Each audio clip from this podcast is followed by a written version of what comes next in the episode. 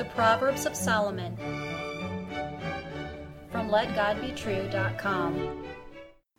Proverbs chapter 20 and verse 22. Say not thou, I will recompense evil, but wait on the Lord, and he shall save thee.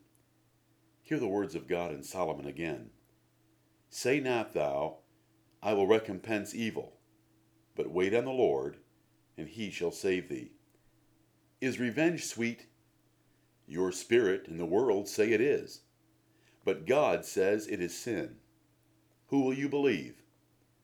King Solomon warned his son not to think about repaying evil to anyone. Rather than take things into your own hands regarding your enemies, let the Lord take care of them.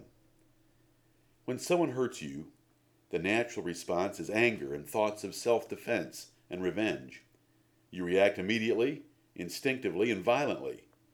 It is due to your depraved heart inherited from Adam. Paul described his own natural instincts this way For we ourselves also were sometimes foolish, disobedient, deceived, serving divers lusts and pleasures, living in malice and envy, hateful, and hating one another. That's Titus 3 3. Mankind loves to fight in war. Rather than overlook offenses, you naturally want to repay them. Rather than forgive wrongs, you can hold a grudge forever. Paul described your warlike character very graphically. The poison of asps is under their lips, whose mouth is full of cursing and bitterness. Their feet are swift to shed blood. Destruction and misery are in their ways, and the way of peace have they not known. Romans 3 14 through 17. Revenge comes from pride. A humble man does not worry about repaying evil. Revenge is blinding. It can easily lead to horrible crimes, including murder. Solomon's proverbs are about wisdom, and the blinding rage of revenge perverts your ability to perceive, understand, and judge correctly. It destroys wisdom, and it leads to sinful actions. The situations at stake are personal offenses against you. Offenses against God are to be dealt with as the Bible directs. Rebellious children are to be punished. Sinning church members are to be excluded. Violent citizens should be executed by the king, and so forth. Personal offenses are to be overlooked, and personal enemies are to be loved, according to Matthew 5 38 through 48. This is the law of Jesus Christ and it is the highest form of charity and wisdom in the world.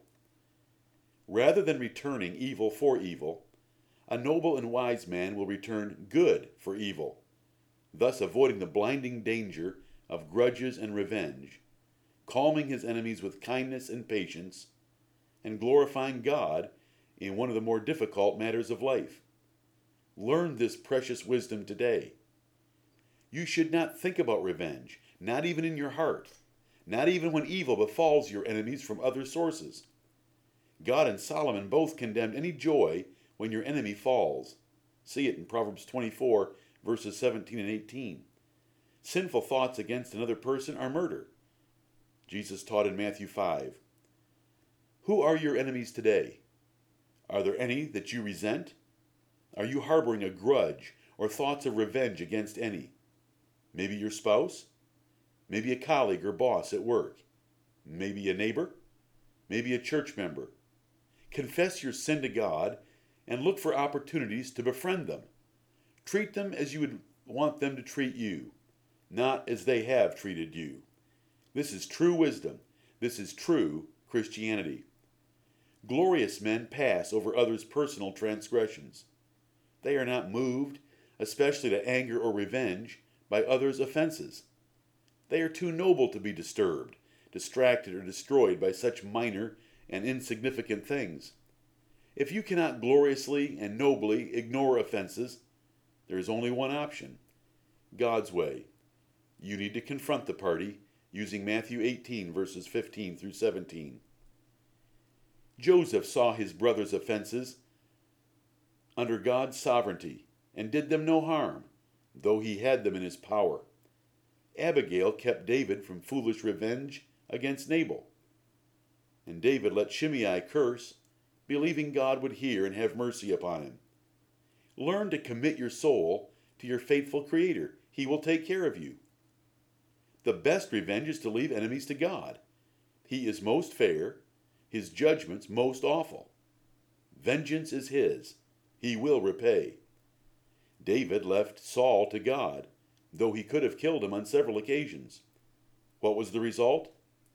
Saul fearfully consulted a witch, killed himself, was beheaded and hung up for display by the Philistines, was cremated, had his bones buried under a tree, and his family was cut off from the throne. Moses was wickedly confronted by his sister and by Korah. Rather than punishing these arrogant and profane rebels himself, he left the matter to the Lord. Miriam was sharply rebuked by the Lord, became white with leprosy, and was quarantined outside the camp. Read it in Numbers chapter 12. What about Korah?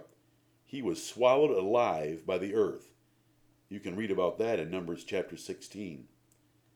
Only the Lord God can create and sustain a loving and peaceful spirit in a man or woman, so that anger and revenge are only fleeting thoughts of folly.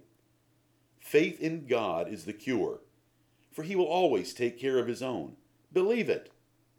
If you are guilty of vengeful thoughts, confess your wickedness to God Cast yourself upon his mercy, begging for strength. Pray for your enemies, and seek opportunities to do good to them. This is wisdom and the will of God. Amen.